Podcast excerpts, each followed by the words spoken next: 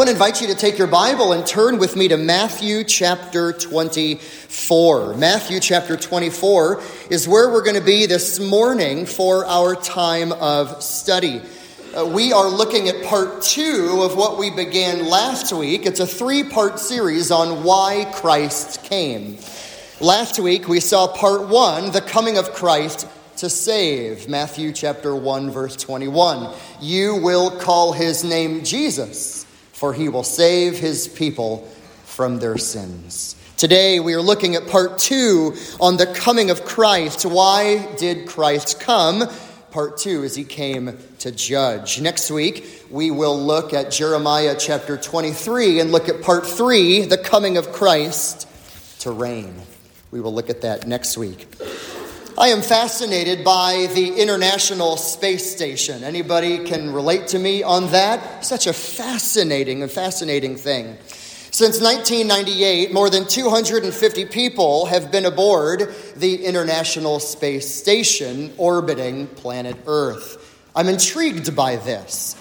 Currently, there is a crew of seven members that are aboard the International Space Station, and they live and they work and they research and they study and they maintain this International Space Station while they orbit the Earth at an altitude of 250 miles. That's pretty high.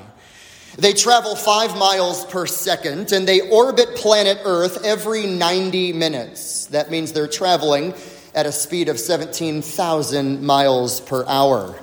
That's cool. I would love to be aboard that International Space Station. And they have a crew that usually has a mission for about six months long, although the longest of a man and woman aboard the International Space Station has been almost a year 350 days. I would venture to guess that you and I have not met the seven members that are currently on board that International Space Station. But no doubt, when they were leaving and they were boarding this craft, no doubt they would say to their families, I'm going to go, but I will come back again. Hopefully, I will come back again. Uh, we have never met them. I don't know them. I've never seen them with my own eyes. But you and I would not approach their family, and you and I would not say to them, Ha, that's a lie. They don't exist. They're not going to return. We, we, we, would never say that to their family. Why? Because these seven individuals are real. Because these seven individuals have really gone, and yet they are really going to return, hopefully. It is the same with Jesus. You and I may not have seen him with our own visible eyes, but yet he is real. He is just as real as these crew members aboard the International Space Station. Jesus is gone right now. He's in heaven, but he said he will return again. He will return again. Along those lines, I want you to follow with me as I read about this return from Jesus' own lips. Matthew chapter 24, beginning in verse 29. Here is the word of the Lord. But immediately after the tribulation of those days, the sun will be darkened and the moon will not give its light and the stars will fall from the sky, and the powers of the heavens will be shaken. And then the sign of the Son of Man will appear in the sky, and then all the tribes of the earth will mourn. And they will see the Son of Man coming on the clouds of the sky with power and great glory. And he will send forth his angels with a great trumpet, and they will gather together his elect from the four winds, from one end of the sky to the other. Hear this very carefully. Just like Jesus came one time, so he will surely come back a second time. And when we read in the Bible about the second coming of the Lord Jesus, I want to clarify for you, by way of introduction, a little bit of detail about the second coming of Christ. Because the Bible tells us that there are two phases or two parts to the second coming. First, let me tell you about how Jesus says he will come for his people. He will come for his people. It is called in the Bible the catching up of the believers, the snatching away of believers, or in the early uh, Latin translation, it would be called the rapture of the believers in 1 Thessalonians 4 and 1 Corinthians 15 and John 14 describes this. The first phase of the future second coming is the quick snatching away. It is an instantaneous coming. It is a quick snatching. It is a hopeful deliverance, and it is a very specific taking of all true believers who are alive. It will instantly transform every Christian to the likeness of Jesus. We will be glorified and we will be caught up to meet Jesus in the clouds. This is the catching up. It is the seizing. It is the snatching that could happen at any moment on God's prophetic timetable. Any moment it could happen, and it will happen before the future seven year tribulation event begins. Kind of like when God rescued Noah before God flooded the whole world, or just like God brought righteous Lot out of Sodom before he brought the judgment of fire and brimstone on Sodom and Gomorrah, so God promises similarly to rescue all true believers. He will rescue the church out before the day of the Lord, the tribulation begins. But that's the first phase. But there is a second phase of the second coming that will happen in the future. And that second phase is when Jesus comes with his people. The first phase is he comes for his people when we meet him in the clouds. The second phase is that he comes with his saints all the way down from heaven to earth. That is going to be our focus today.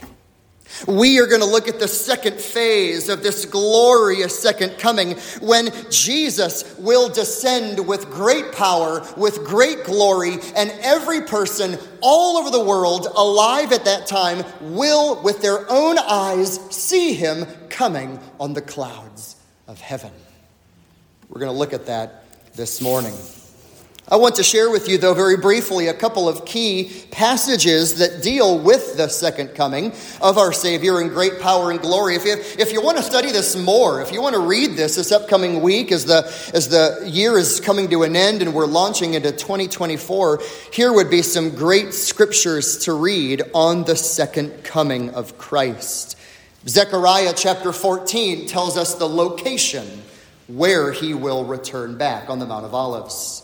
Second Thessalonians chapter 1 tells us the victory that will happen when he comes back in blazing glory and fire. Acts chapter 1, verse 11 tells us the manner of his coming, that he will come visibly and bodily on the clouds all the way down to earth, kind of like when he left at the first time when he ascended. We could read Jude verses 14 and 15, which tell us the purpose of the second coming. Why is he going to come back again? We will look at that more in a little bit. We could read Revelation chapter 19, which will describe the severity and the righteousness and the judgment that will come when the Savior returns to earth. But another passage is Matthew chapter 24. And that's what we want to look at today because there are details in Matthew 24 on the coming of Jesus with power and glory that we want to fixate upon today. If last week we looked at the first coming of Christ, if last week we set our mind upon the coming of Jesus, born of a virgin, conceived by the power of the Holy Spirit in the womb of this young Jewish girl, Mary, and he is of the messianic lineage from David, and he has every right to the throne, and he is, in fact, the Savior and the Lord and the King. Today we want to look at the second coming of Jesus. Now, if you look in your Bible, just scan Matthew 24 and Matthew 25. Look at how long those chapters are. You see, this is the longest answer that Jesus ever gave to a single question recorded for us in the Bible. Essentially, Matthew 24 begins with some disciples that are with Jesus, and they're on the Mount of Olives. It's the week that Jesus will die. And they say to Jesus a question. I'm reading Matthew 24, verse 3. They say, Jesus, tell us, when are these things going to happen? When is the, the temple going to be destroyed? And then they want to know what will be the sign of your coming and the sign of the end of the age. Jesus, I have a question for you. Tell me about future prophetic events. Jesus answers their question in what Matthew gives us is a two chapter response to that question. It is the fifth discourse that Matthew gives us in his long gospel. It is a sermon that Jesus gave on the Mount of Olives to the disciples, describing for them what the signs are that will alert them to the end of the age and to his coming. Much of the chapter in Matthew 24 deals with the subject of the tribulation, or in the biblical language, it's often called the day of the Lord or the day of Jacob's trouble. It parallels Revelation chapter 6 all the way to 19 and primarily, it's dealing with the first three and a half years of war and famine and, and anger and the Antichrist and a false peace treaty and, and all these things that we see the stage being set in our current day. But then, according to verse 15 of Matthew 24, Jesus then leads to the middle of that seven year period. It's called the abomination of desolation when the Antichrist or the man of sin he will commit an abomination of desolation. Daniel talked about it, Matthew talks about it, and then he will wreak havoc all across the world for three and a half years. He will wreak havoc all across the world for a time, times, and half a time, Revelation tells us, and Daniel tells us with great clarity that's three and a half years. Half of the tribulation will be a time of unprecedented trouble, such as the world has never, ever known before. But then in verse 29, that's where our text is today. Look at it in your Bible when Jesus says, immediately after the tribulation of those days. So we're not just dealing with any hardship and distress and infirmity and suffering in our lives. There's a very specific time period of tribulation that Jesus, in the context, is referring to. After that tribulation period, after the seven years, something will happen. It is the sign of the coming of the Son of Man. I want to let you know that just as the first coming of Jesus was historical, supernatural, and real, so will the second coming be. Guess what? Supernatural, historical, and real. But we have to ask the question what's the purpose of the second coming? I mean, why is Jesus going to return again? We know that he came the first time to save. He said that in Luke chapter 19, verse 10 For the Son of Man has come to seek and to save that which was lost. The angel told Mary in Matthew chapter 1 that you will call his name Jesus. I think the angel said it to Joseph actually. You will call his name Jesus, for he will save his people from their sins. Well, now we come to the second coming. What's the purpose of this? I want to give you some scriptures. I'm going to sort of give you my proof conclusion up front, and then we're going to support it as we go through the sermon today. The purpose of the judgment is found in many parts of God's word. Let me read Joel 3, verse 2.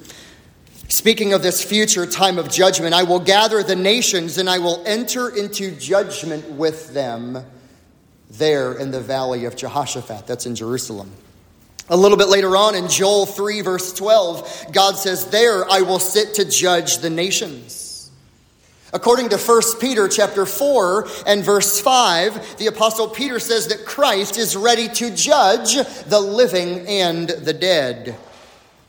According to Jeremiah 25, verse 31, we read, God will enter into judgment with all flesh. I think you see a word that's coming out in each of these.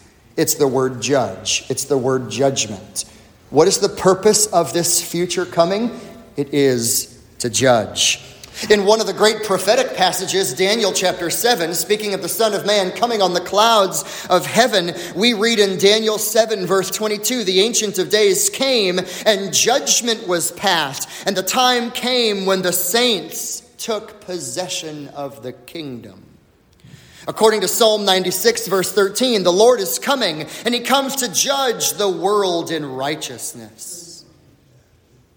When Paul was preaching on Mars Hill in his missionary journey, Acts 17, verse 31, God is commanding all people to repent because he has fixed a day when he will judge the world in righteousness.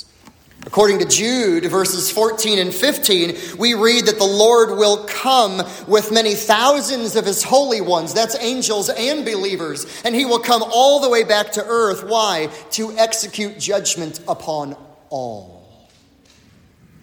Revelation 19, verses 11 and 12 says that I saw the heavens opened and one sitting on a white horse. His name is faithful and true, and in righteousness he judges and makes war.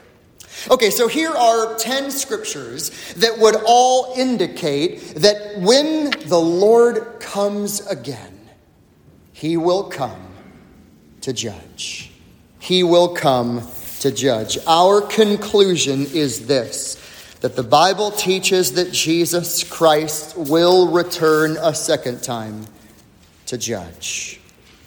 But if we're going to look at this and understand this coming of judgment, I want to help you understand it in three ways as we look at Matthew chapter 24 and a number of other scriptures this morning. If you're taking notes, I want to help us understand this coming again to judge in three ways. Number one, I want you to see the preparation. The preparation. Number two, I want you to see the description of the coming. And then third, the applications. We're going to see the preparation for the coming. I want to show you the description of the coming, and then we will conclude with some applications as well for the second coming of the Lord Jesus. Now, as we look at Matthew 24, beginning in verse 29, let's begin with the first heading that we need to understand about the coming of Christ. Let's look at the preparation, the preparation for the coming to judge. And let's just pause for a moment and consider how God is so careful and deliberate to set the stage and prepare for the first coming of Jesus. I mean, ponder with me what the Bible teaches that in the days of the fourth Roman Empire, Messiah would come. And he did. God prepared the stage.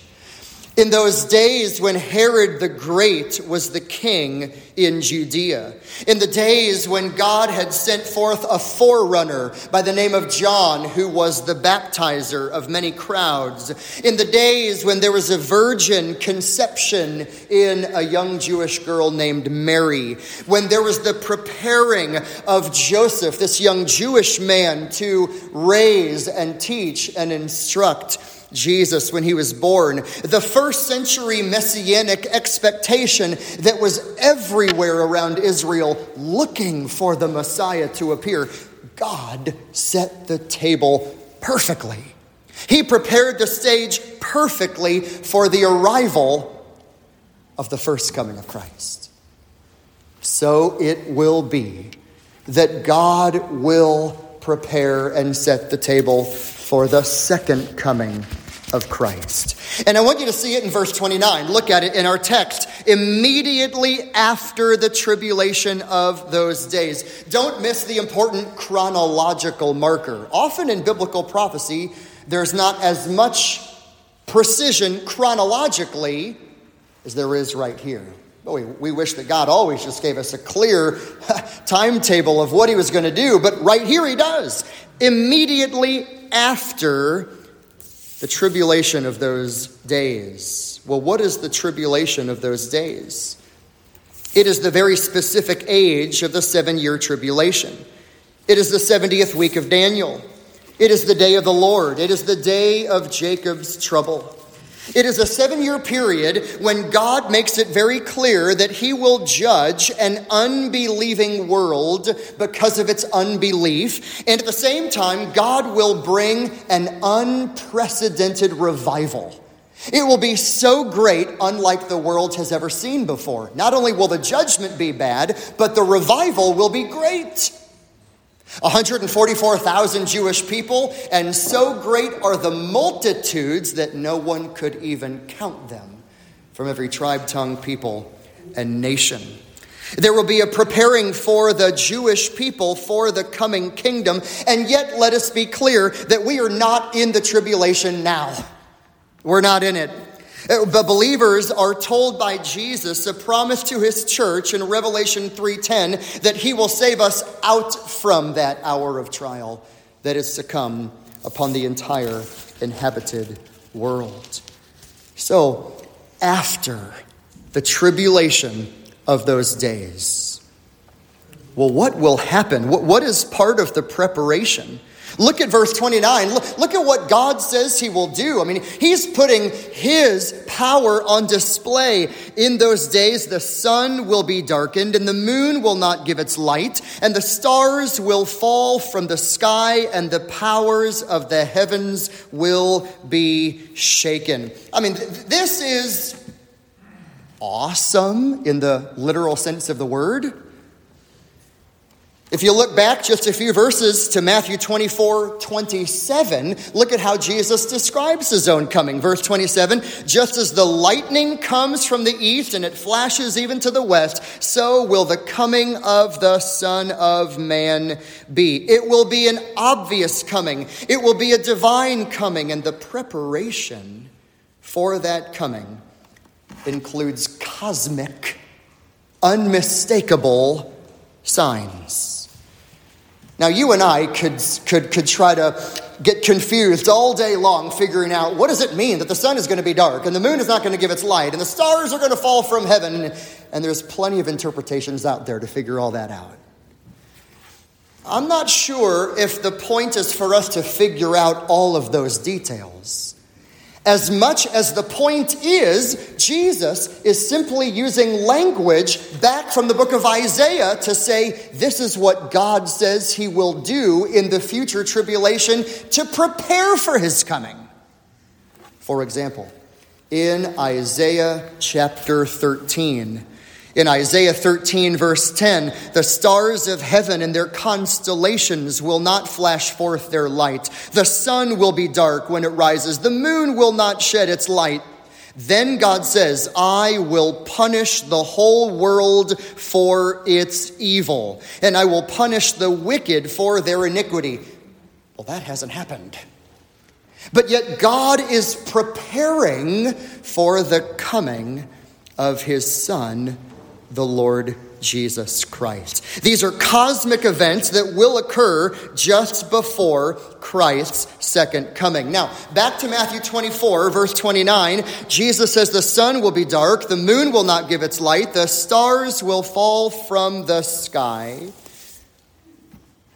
You know, I think we can all acknowledge this will have a worldwide effect. I mean, every person in every nation in all of the world will take notice of this. And people will be fearful. The whole world's attention will be immediately drawn heavenward. There will be dread. There will be worldwide panic. There will be darkness. There will be celestial disturbances and all of the effects of that when God brings this about in preparation for the coming of the Son of God. And the end of verse 29 the powers of the heavens will be shaken. These signs are so cosmic They are so big, they are so global, they are so heavenly, and they are so spectacular, they are so awesome that no one on the earth can possibly miss it. No one. One commentator on this, Sam Storms, was describing the second coming in this way Jesus will come bathed in radiant splendor. He will come enveloped with an atmosphere of indescribable brilliance. He will be surrounded by the ear piercing praise of all of the angels and the saints. And majestic light will shine from his eyes, and irresistible power will pour from his hands, and no one can deny his beauty, and no one will escape the transforming energy when the Son of Man comes. That hasn't happened yet, but it will. This is the preparation for the coming of Christ to judge. But if you're taking notes, jot down with me the second word. If that's the preparation for the coming, now I want you to see the description. So, what's it like?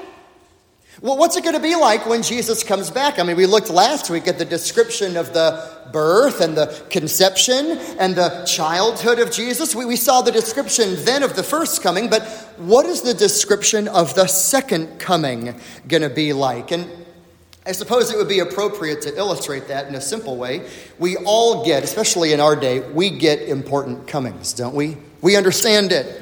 For example, when a, when a bride is coming down that aisle at a wedding, we understand the importance and the beauty and the significance of that entrance event. Uh, when, when there is a sports team who is making their entrance for that important championship game, we get it. We understand the hype and all the significance that can come with the entrance of a team at such an occasion, or, or the entrance of a band at a concert, or a play, or a theater. We, we understand important entrances. But nothing compares to the coming and the entrance of Jesus. Look with me in your Bible at Matthew 24. Look at verse 30. And then. Don't miss that little word then. It's a very important Greek word that tells us after the tribulation events, then when all of that is complete, and all these celestial disturbances are happening. Okay, then, verse 30, then the sign of the Son of Man will appear in the sky, and then all the tribes of the earth will mourn, and they will see the Son of Man coming on the clouds of the sky with great power and great glory. This is, this is the answer to the disciples' question way back in verse 3. What's the sign of your coming? And what's the sign of the end of the age? Jesus, before you die and before you're gone, can you just give us a little bit of a clue as to the end of the age? We want to know when you're coming back. So Jesus answers, verse 30, that he himself is the sign. In fact, in verse 30, he says, The Son of Man will appear. The Greek word means he will shine brilliantly. Maybe in a modern rendition, we might think you'll turn on the light and you'll be blinded by such majestic light. He will appear, he will shine, and all of the tribes, no doubt including the Jewish people, their 12 tribes, but all of the nations as well, they will mourn. Why the word mourn? Why will people mourn when Jesus returns? Well, the, the word in the Greek signifies sorrow and loss and shame and grief because it will be truth learned too late. It'll be too late. It'll be the time for judgment, but it'll be too late for them to cry out for mercy. When Jesus returns again, it will be with messianic splendor and kingly glory and unmistakable brilliance and global astonishment. Get this no one will be texting or tweeting or posting or updating because the text says they will see him. That's a miracle. All will see when the Son of Man comes. According to verse 30, Jesus describes himself by his favorite title, the Son of Man. That's from Daniel chapter 7, verse 13. And then it says that he will come on the clouds of the sky. Why, why clouds? Why is that important? Because it's language from Exodus chapter 19 when God appeared to Moses on Mount Sinai and the fullness of God was revealed. Guess what? The fullness of God will be revealed again in a far greater way than what Moses saw at Sinai. In the future second coming, when Jesus, the Son of Man, comes on the clouds, yes, he will descend from the heavens, but it is a biblical significance that all of the fullness of God is present personally in a full unveiling of God in the second coming.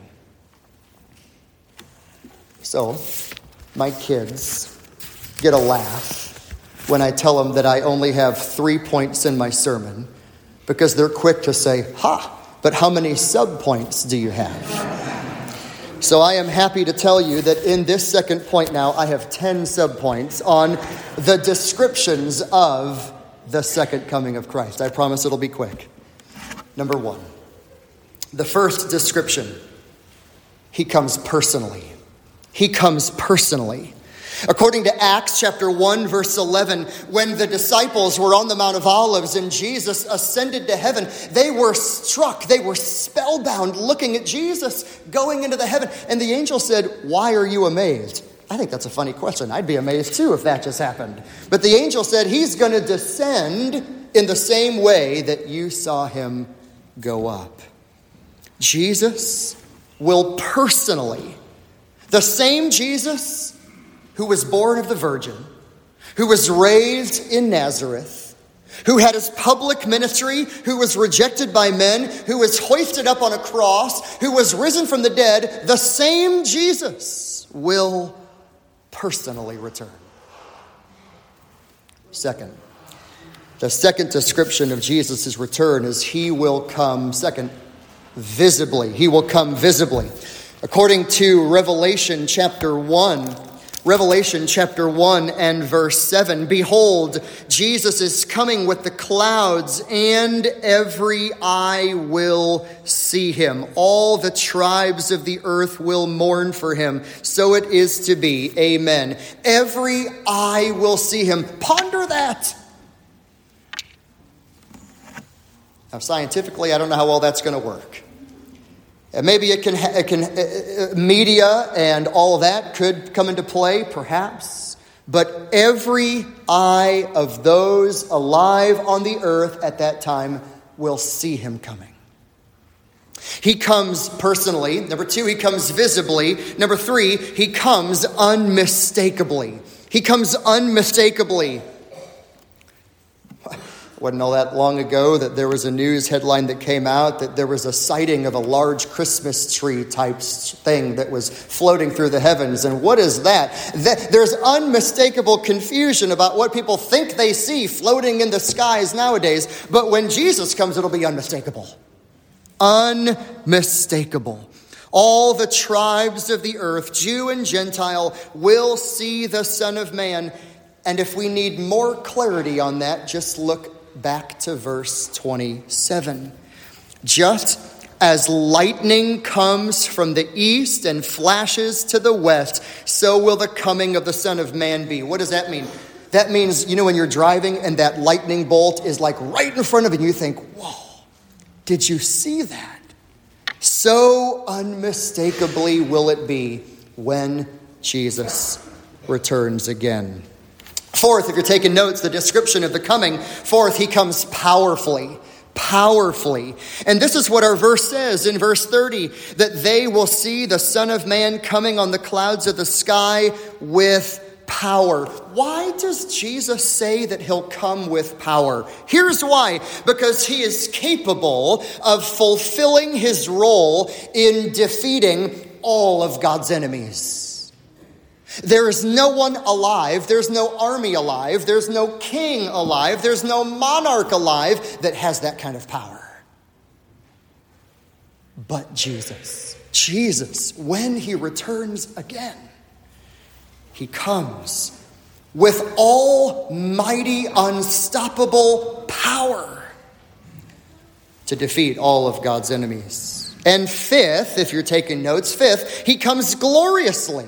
He comes gloriously. And a little bit earlier on in Matthew chapter 16, Jesus tells about his coming. In Matthew chapter 16, verse, this is right after he said, If you want to come after me, you need to take up your cross and follow me.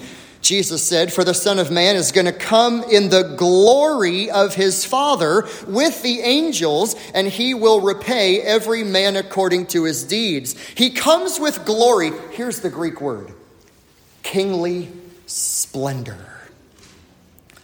This is like, this is like shocking majesty. It's like all of the majesty of God, all the Shekinah of God that dwells in Jesus, his nature, his character, his power, his acts, all of the Godhood that is found bodily in Jesus will come shining with brilliance. Jesus says in Matthew 24, verse 30, the Son of Man will come on the clouds of the sky with power. And it's not just with glory, it's with great glory. Great glory. Number six, the description of the coming. He comes, sixth, righteously. Righteously. I have long wanted to study this much more. I think it's one of the great doctrines of the Bible that our world doesn't understand the righteousness of God, that God upholds his law, that God is the one who judges lawbreakers, and he does so fairly, he does so justly, he does so exactly. And when Jesus comes righteously, I think it's most clearly presented in Revelation chapter 19. Verse 11 I saw the heavens opened, and behold, a white horse, and he who sat on it is called faithful and true, and in righteousness he judges and wages war. His eyes are a flame of fire, and on his head are many diadems, that's crowns. And he has a name written on him which no one knows except himself. I find it funny when commentators try to figure out what that name is. But nobody knows that name except himself. He is clothed with a robe dipped in blood. It's not his cross, it's not the blood, it's the blood of his enemies when he destroys them. And the text tells us that his name is called the Word of God, and the armies which are in heaven, clothed in fine linen, white and clean, were following him on white horses. That's us, that's true believers. And from his mouth comes a sharp sword, so that with it he may strike down the nations, and he will rule them with a rod of iron, and he will tread the winepress of the fierce wrath of God the Almighty. And on his robe and on his thigh he has a name written King of Kings and Lord of lords. He judges righteously. Righteously. I think with that, I have to give you number seven. As uncomfortable as this is, it offends every part of our human faculty. Number seven, he comes angrily. He comes angrily. Jesus came once, born of a virgin, the friend of sinners. He will come back a second time, not the friend of sinners. He will come back a second time with anger and a flame of fire as it were, coming from his eyes. This is what Second Thessalonians 1 tells us that Jesus will be revealed from heaven with his mighty angels in flaming fire, dealing out retribution to those who do not know God and to those who do not obey the gospel of our God. In Revelation 19 15, when Jesus returns, he treads the winepress of God's wrath. Jesus, he doesn't come back as a humble lamb, he doesn't come back as a suffering servant. He comes back as an angry but a just judge. He comes back angrily. Number eight, if you're taking notes, he comes back quickly. He comes back quickly. Revelation 22 tells us this on three different occasions. In Revelation 22 7, behold, Jesus said, I am coming quickly.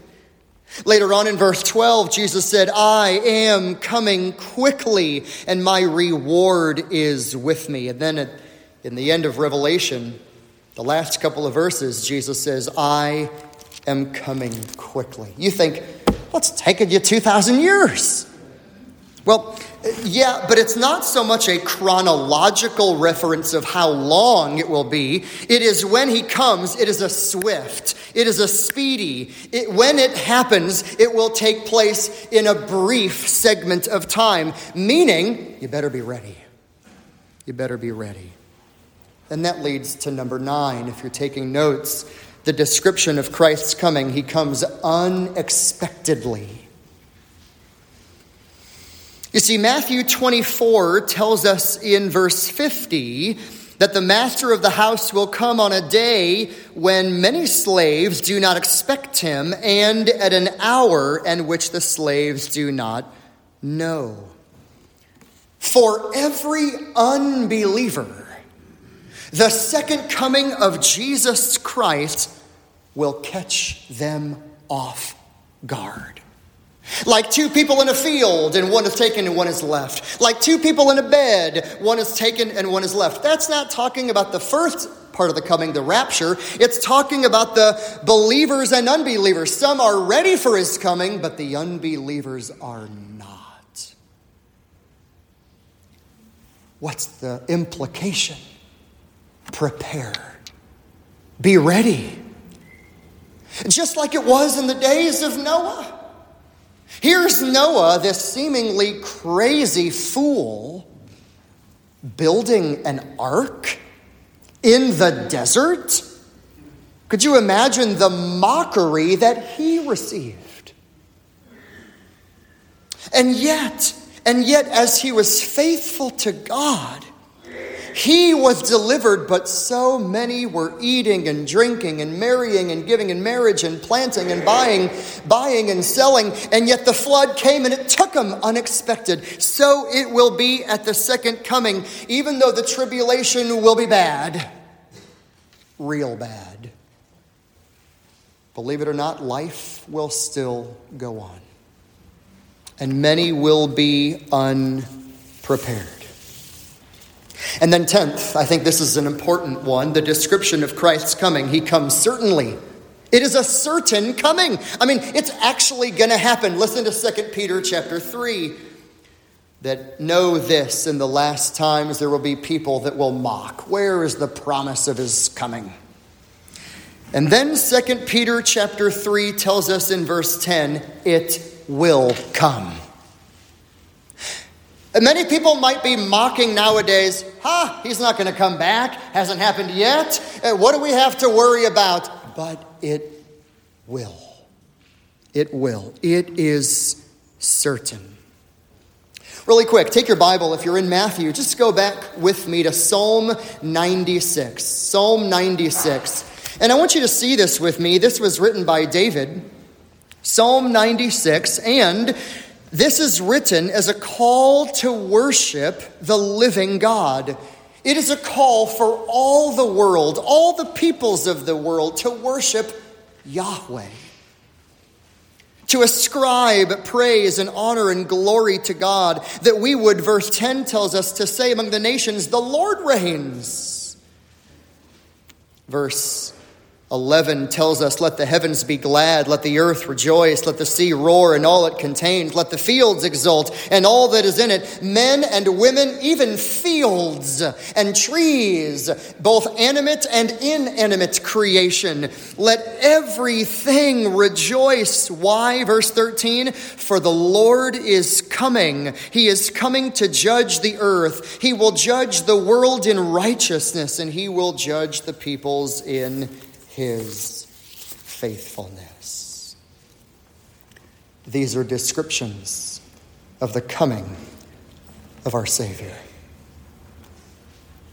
If there's anything that we all ought to do at this point, it would say, Wow, what a God of power! What a God who makes promises in the Word and then to examine our hearts and make sure that you are right with this God. To make sure that you are believing in Him and that you've received Him as your Savior and your Lord and your King. For all who are unbelievers, this will be the most terrifying occasion they've ever known. But for those who are believers, more on this in a little bit, but for those who are believers, what hope we have. In a great king who will come in regal splendor from heaven, and he will make all wrongs right. We've seen the preparation for the coming. We've seen the description, 10 of them, for the coming. Now, very quickly as we close, number three, if you're taking notes, jot down third, the application. Okay, so what?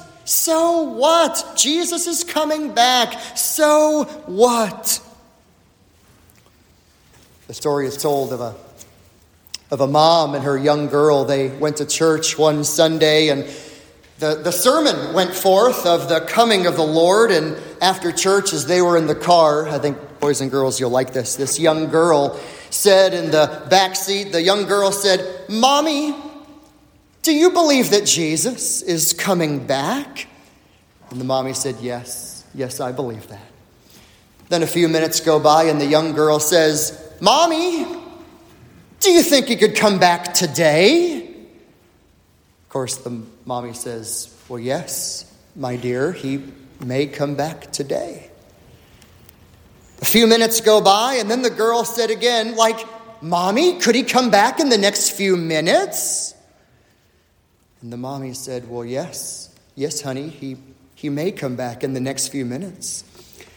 And the young girl said, Well, then, mommy, you need to pull over the car and you need to do my hair real nice so that I will be ready to meet him when he comes. And I think there's a great teaching lesson there. Oh, that we were ready and thoughtful and expectant for his return, just like that little girl was thinking that Jesus could come back at any moment. I love the way theologian Wayne Grudem describes the, the, the coming of Jesus and how it ought to affect our hearts, and really some very heart probing words. He says, Do Christians really long for the return of Jesus? He said, the more that Christians are caught up in the good things of this life, and the more that we might neglect Christian fellowship for many other things that could take our attention and our time, and, and if we neglect our personal relationship with Christ, he said, the less that we will long for the return of Jesus. But, but, he said, but on the other hand, many Christians who around the world may be experiencing persecution and great affliction Maybe some who may be elderly and some who are infirmed, and those who are daily walking in a vibrant, vital, deep walk with Christ. They are the ones with an intense longing for his return. Why? He said, to some extent, the degree that we actually long for the return of Christ is a barometer or a measure of our spiritual condition in that moment. Do we long for the return of Christ like we should? When those times come that we are distracted and, and we can get caught up in the things of this world and, and, and our minds can wander and our lives can get so busy and we can be distracted with good things. Let us remember the vital importance of looking upward for the soon return of Jesus. So, what are the applications of this? We want to know that He's returning, and we want our lives to be affected by the return of our Savior. Let me give you some practical exhortations that you can consider by way of application. Number one, abide in Christ. Abide in Him. Like every day of your Christian life 1 John 2 28, little children, abide in Christ, so that when he appears, we may have confidence and not shrink away from him in shame at his coming. I think Pastor John is saying in 1 John 2, hey, abide in Jesus and live a consistent life so that you're not ashamed when he comes with a guilty conscience. We want to have confidence and not be ashamed when he returns. Second, not only should we abide in Christ, I think a second application, we ought to watch for Christ. And in Jesus' own sermon here in Matthew chapter 24 and 25, he talks about some virgins, 10 to be exact. Five were foolish, and five were wise. Some of them were watching and waiting, some were not.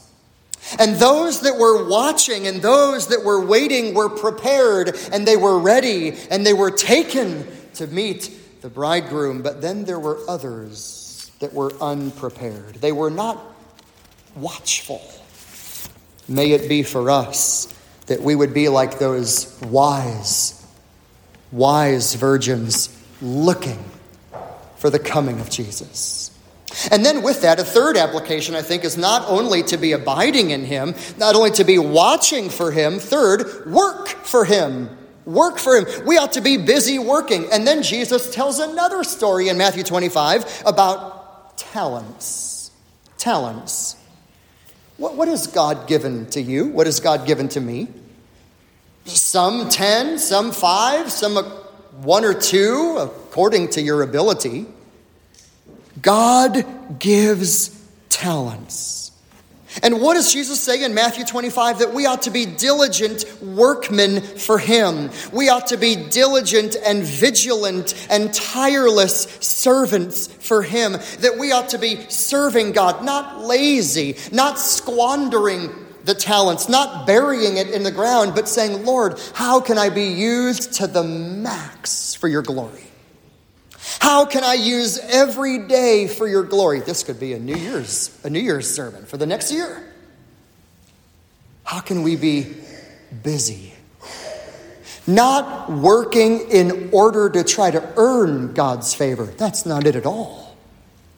But because God has saved us all by His grace, that we would then be busy working and serving and laboring for Him for His glory, whatever He's given.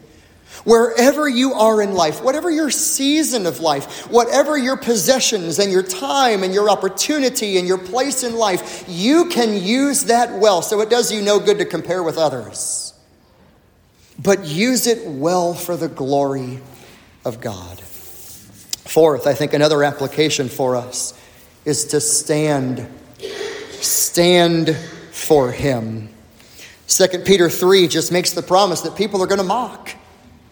Pe- pe- people are going to they're going to come against you.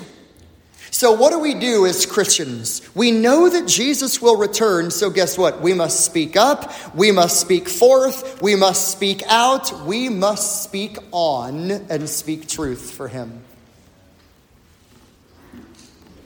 Related to that is number 5, an application. We ought to tell to tell of Christ. I love 2 Timothy chapter 4 verse 2 which says to preach the word. That's probably my life verse.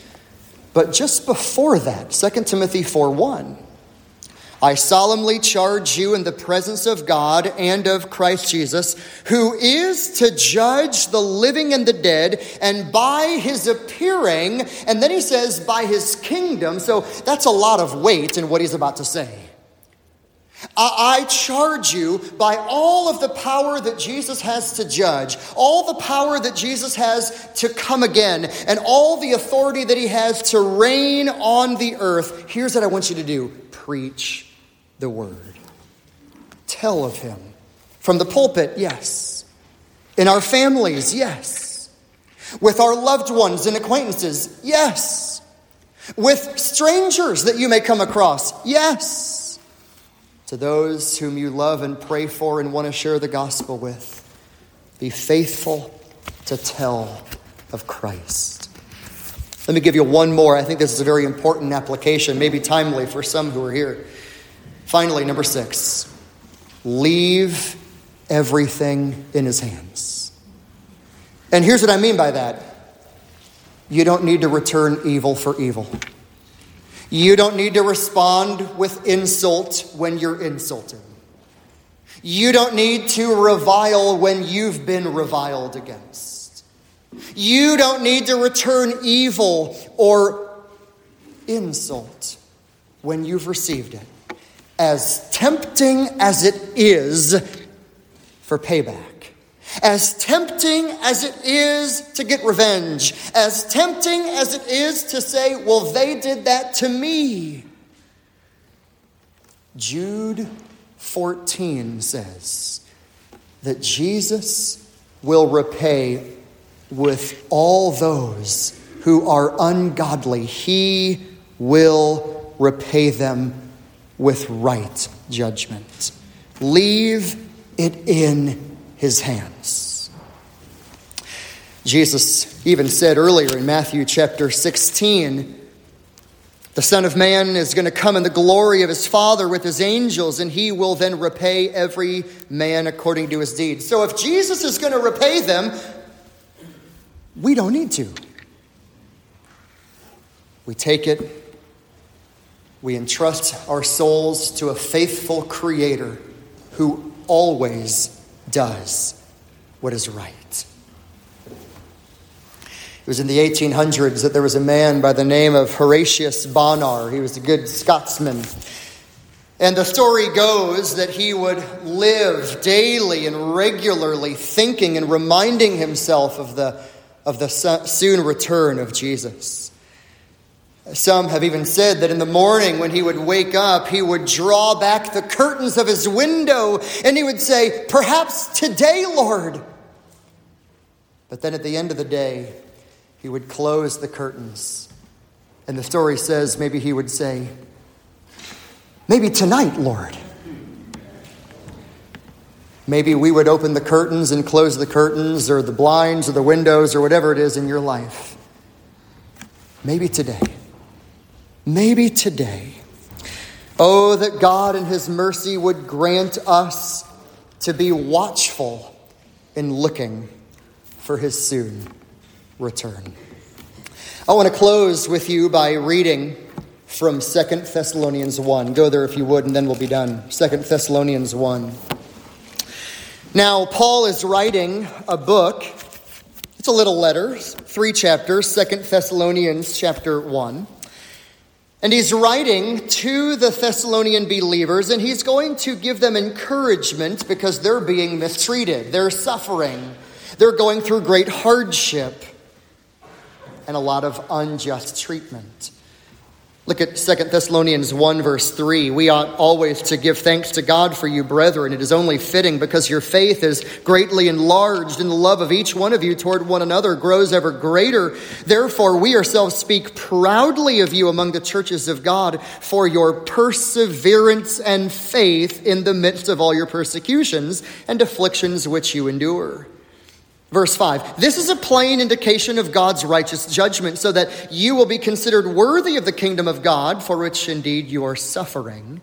For after all, it is only just for God to repay with affliction those who afflict you, and to give relief to you who are afflicted, and to us as well, when the Lord Jesus will be revealed from heaven. That's the second coming with his mighty angels in flaming fire, dealing out retribution to those who do not know God and to those who do not obey the gospel of our Lord Jesus. These will pay the penalty of eternal destruction away from the presence of the Lord and from the glory of his power. When he comes to be glorified in his saints on that day and to be marveled. Do you see that there? To be marveled at to be marveled at among all who have believed, for our testimony to you is believed. To this end, we pray for you always, that our God will count you worthy of your calling and fulfill every desire for goodness, and that he will work. Uh, uh, in the work of faith with power, so that the name of our Lord Jesus will be glorified in you, and you in him, according to the grace of our God and the Lord Jesus Christ. When we think about the second coming of Jesus, let's marvel. Let's marvel at the one who is altogether powerful and glorious. And let's worship and praise him, for he deserves all of our honor. Let's pray. Father, thank you that you have given clarity in your word, not only about the first coming, but about the second coming. Thank you that there is hope and such relief for us who are believers in the Lord Jesus. Oh, we pray that you would come soon, O Lord. For those who do not know Jesus, we pray that this very day they would open their hearts and receive the Lord Jesus in saving faith, that they would come to Christ and believe upon him and have salvation and deliverance granted to them by your amazing grace. We thank you in Jesus' name. Amen.